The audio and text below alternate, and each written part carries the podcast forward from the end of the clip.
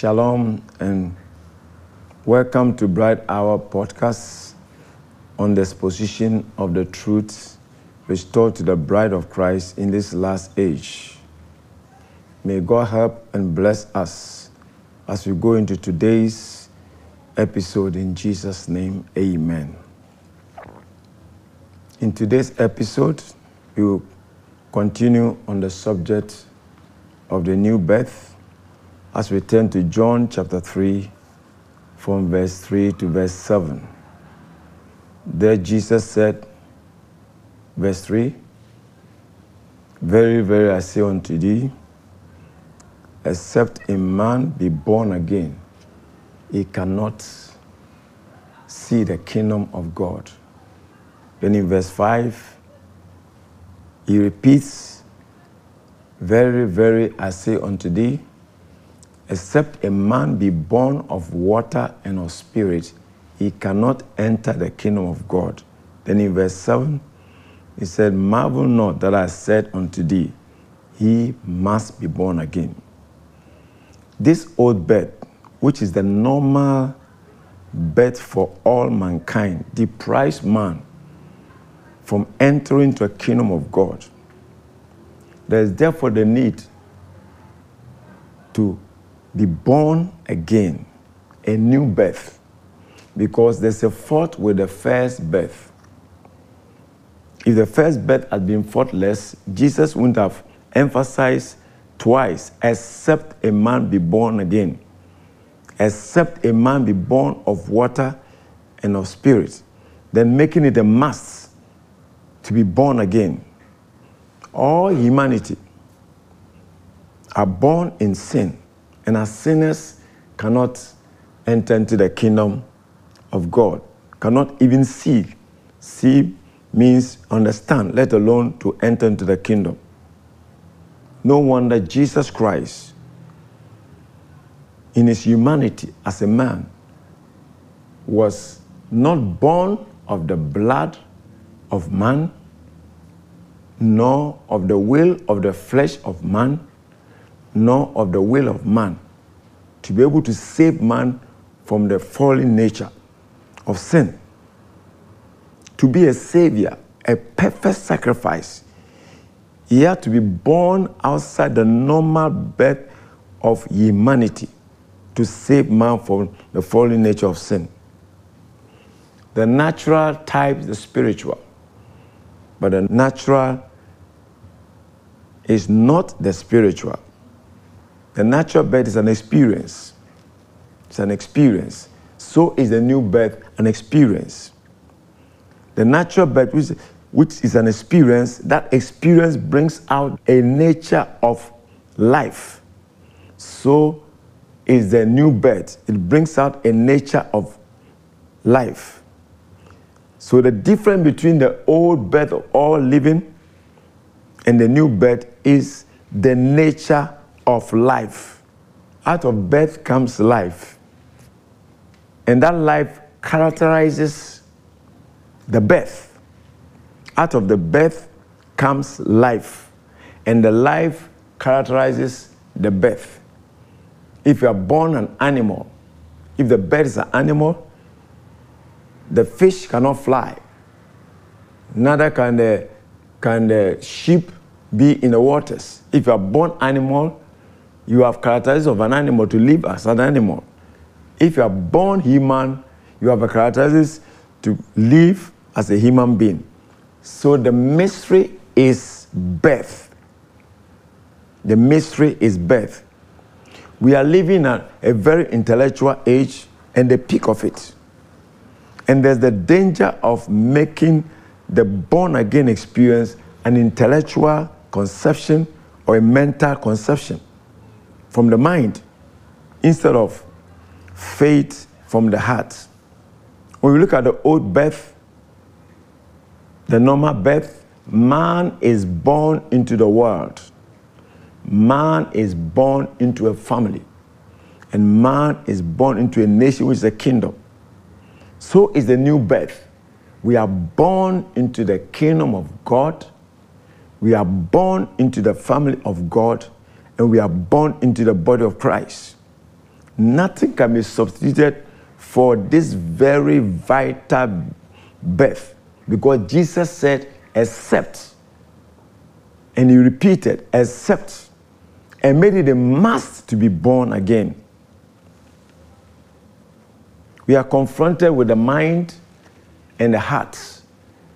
The mind gives us mental conception, intellectual knowledge. The heart gives us faith.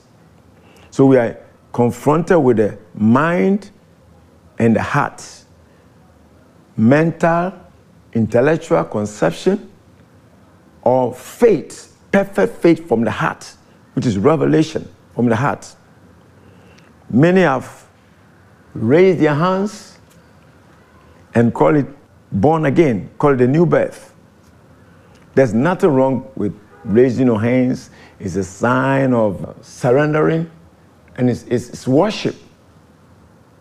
Many have recited the sinner's prayer and call it born again. There's nothing wrong with repeating the sinner's prayer, but you let's keep on listening. Many have confessed Christ with their mouth and call it born again. There's nothing wrong with confessing Christ with the mouth, but you hold on till we get to that place. Many have gone to church and call it born again. There's absolutely nothing wrong with going to church. And I encourage you never miss church. Many are very religious and they call it born again. It is wonderful to be religious. You cannot be a Christian without being religious. But you can be religious without being a Christian. Christianity is the birth, is the new birth. If the spirit that gave birth to Jesus Christ made him live a life as a son of God, live such a unique life, then if we are born, if a man is born with the same spirit, he will live a Christ like life as a son of God, or if he's a woman, a daughter of God. If we are born of the same or by the same spirit that gave birth to Christ Jesus, we will live a Christian life as sons and daughters of God. This is how vital the new birth is. That is where we should cross check, re examine, recheck, and be critical about our claim of being born again. Because if the spirit that gave birth to Jesus Christ made him live as a son of God and live such an exemplary life, a unique life, if we are born by the same Spirit, we will live a Christ like life of sons and daughters of God.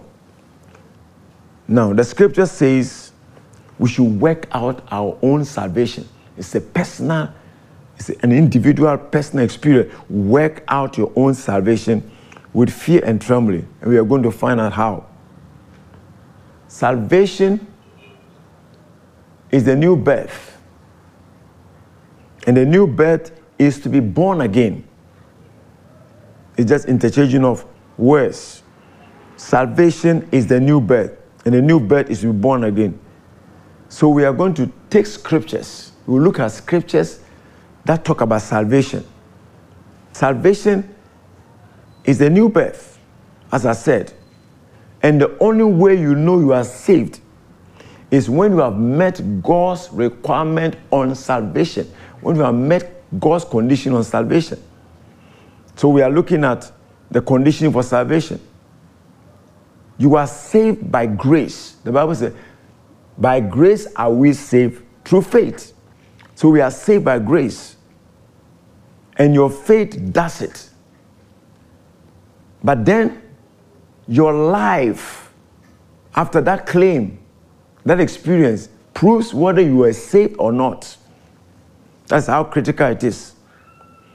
Now, this good news of salvation, which is a new birth, God giving us another chance to be born was initiated by our Lord Jesus Christ and confirmed to us by the apostles who heard him. Now, Jesus said, He that believeth and is baptized shall be saved. Believeth what? He that believeth and is baptized shall be saved. He that believeth, believe on the Lord Jesus Christ, and thou shalt be saved. So he that believeth is believing on the Lord Jesus Christ. It's not about church, it's not about pastor, it's not about prophet, it's believing on the Lord Jesus Christ. So he that believeth and is baptized shall be saved. This scriptural requirement goes beyond water baptism. There are many that are genuinely baptized with water and are not saved. There are many who claim they believe, they are genuinely baptized in water, and they are not saved. When we look at our father Abraham, the father of faith, when he believed God in Romans chapter 4, verse 11, he received a sign of circumcision from God, which was a seal of his, the righteousness of his faith. So that sign is a type of the Holy Spirit. So when we believe, God gives us a confirmation of our faith by giving us the Holy Spirit. So the baptism of the Holy Spirit, which is receiving the Holy Spirit, is a confirmation of our faith, a sign God has recognized our believing. Our believing is not complete without receiving the Holy Spirit. Our repentance is not complete without receiving the Holy Spirit. Our water baptism is not complete without receiving the Holy Spirit. So we see that believer has another type of baptism. It doesn't zero in on water baptism alone. The believer has another type of baptism. Because if you claim you believe and you are even genuinely baptized in water, it's not a sign that you are saved. You can claim you believe and genuinely be baptized in water and be lost. But you cannot be genuinely baptized with the Holy Spirit and be lost. And salvation, when you are saved, you cannot be lost. So it goes beyond baptism of water you need to be baptized with the Holy Spirit. This is striking. If you are born again, but yet without the Holy Spirit indwelling in you, which comes by the baptism, the Bible says you are none of His. Think of it. You are born again. You claim you are born again, and you don't have the Holy Spirit indwelling in you, which comes only by baptism of the Holy Spirit the Bible says you are not of God. And if you are not of God, then you are not born of God. So it shows clearly that our birth is not complete without receiving the Holy Spirit. The born again experience, experience is not complete without receiving the Holy Spirit. To be born of the Spirit of God is to be filled with the Holy Spirit. So salvation which is the new birth, requires faith in Jesus Christ, in his death, in his burial, in his resurrection, in his ascension, and sending back the Holy Spirit. All that Jesus has done for our salvation, all that Jesus has done for our salvation, our faith should be in that act of bringing our salvation all the raising of hands, repeating a sinner's prayer, confessing Christ, going to church, being religious is okay. But if it doesn't come from the heart, you are not still saved. He that believeth and is baptized shall be saved. And that salvation is eternal life, the life of God which is the Holy Spirit in you, except you are born of water and of the Spirit, you are not born again. Stay tuned, stay blessed, spread the good news, and don't forget to subscribe to this podcast for the next episode.